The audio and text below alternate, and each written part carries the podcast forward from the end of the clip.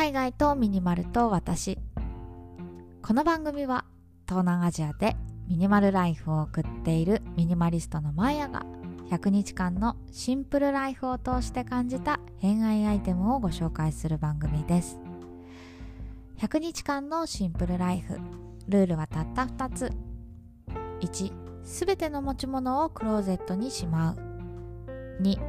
1日1アイテム引き出す。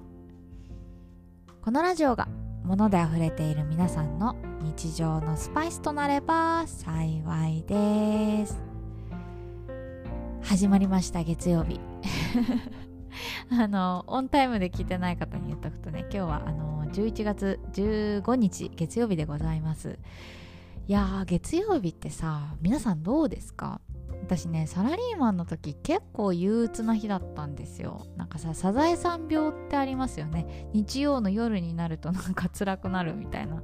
私結構そのタイプで月曜日の朝なんかもうどん底だったんですけどフリーランスになってからね、まあ、土日も働いているせいかあんまり辛くなくなりましたね。まあ土日働いてることがどうかって言われたらまあ微妙かもしれないんですけど私の場合ね結構毎日定期的になんかルーティン決めた方が心が安定する気がしていて今はねだいたい午前中から1時ぐらいまで仕事をして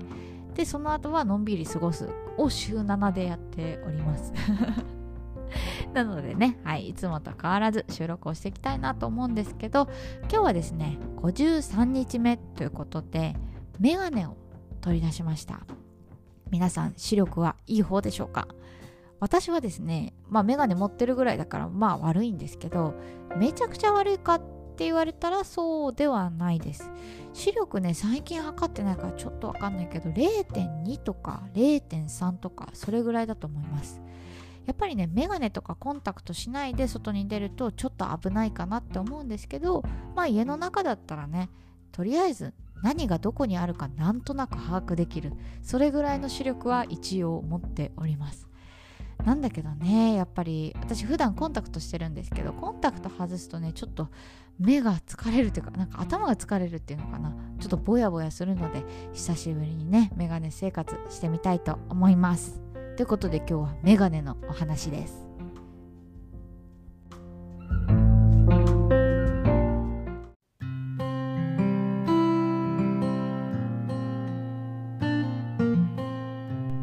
目が悪い皆さんはメガネ派ですか？コンタクト派ですか？私はね圧倒的にコンタクト派なんですよ。いやねメガネがとにかく似合わないの。残念なんだけどさ。まあでも眼鏡が似合わないって若干こう自分で暗示をかけている気がするからまあこれ以上は言わないんですけどでもねなんか私が眼鏡かけるとさすごいちびまる子ちゃんに出てきそうな感じになるというかあのなんだっけ生徒会長みたいな人いるじゃないですか。丸尾くんかな？そうそう眼鏡瓶底眼鏡の丸尾くん。ああいう雰囲気になるんですよね。やぼったいっていうか。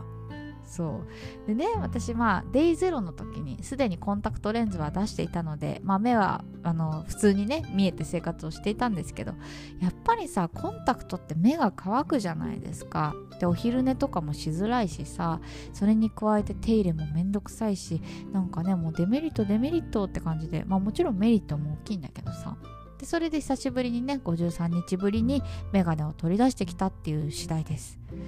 でね私このメガネね実は4年目なんですよ。結構長いの。あのゾフスマートっていうゾフのブランドのねなんか踏んづけても大丈夫みたいなさそれを使ってるんですけどマジで踏んづけても壊れないんですよね。私ねそれまでは結構ね23本メガネを持ってたんですよ。まあ、その当時からね外でメガネをすることはありませんでした。あのやぼったくなるから。なんですけどよくメガネをなくすの。外に持っていかないのになぜかメガネをなくすっていう洗面所に置いたと思ったらなぜか枕の下にあったとかさなぜか座椅子のなんかくの字の間に挟まってるとかさえどういう取り方したの？みたいな。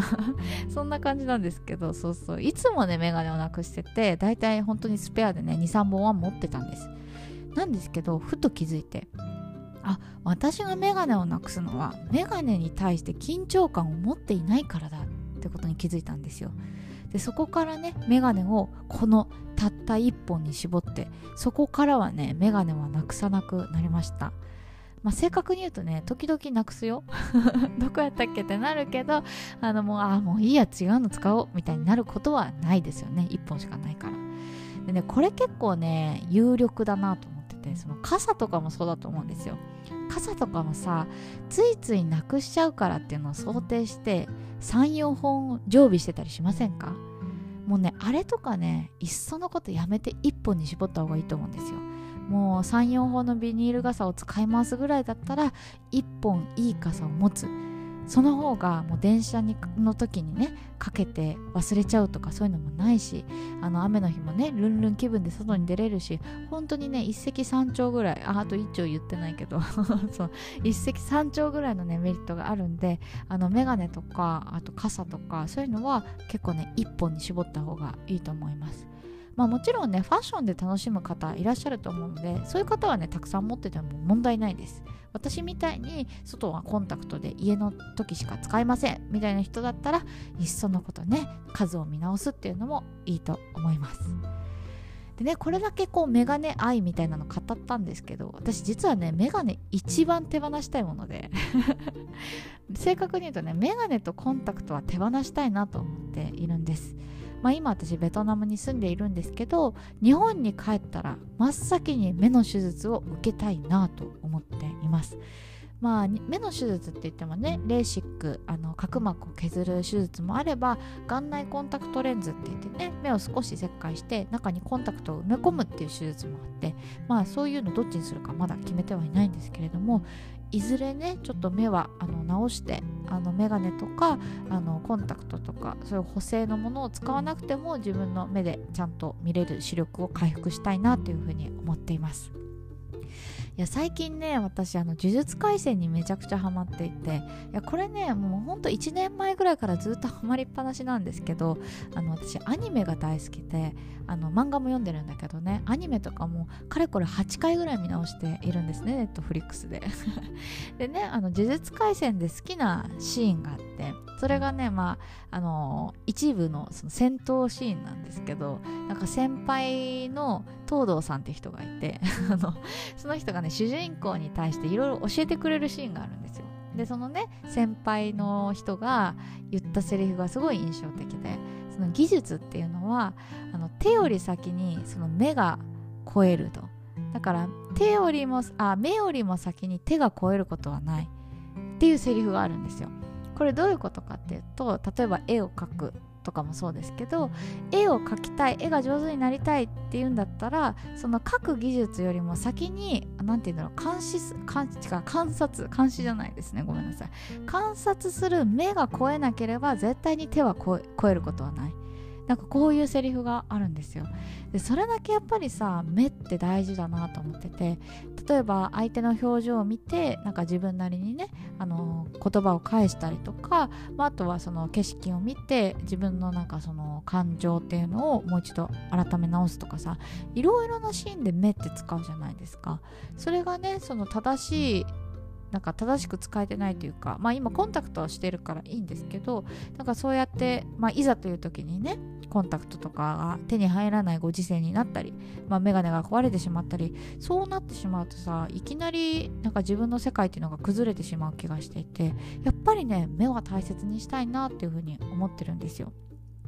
そうだからまあ日本に帰ったらねちょっとレーシックか眼内コンタクトか手術を受けて真っ先にねちょっと明るい 明るい世界を見たいなっていうふうにちょっと私は今思っていますもしねレーシックとか、まあ、眼内コンタクトとかあの受けたことあるよっていう方いらっしゃったら教えてもらえると嬉しいですはいということで今日はね、はい、メガネのお話をしました。最後まで聞いていただいてありがとうございます。明日は何を話そうかな？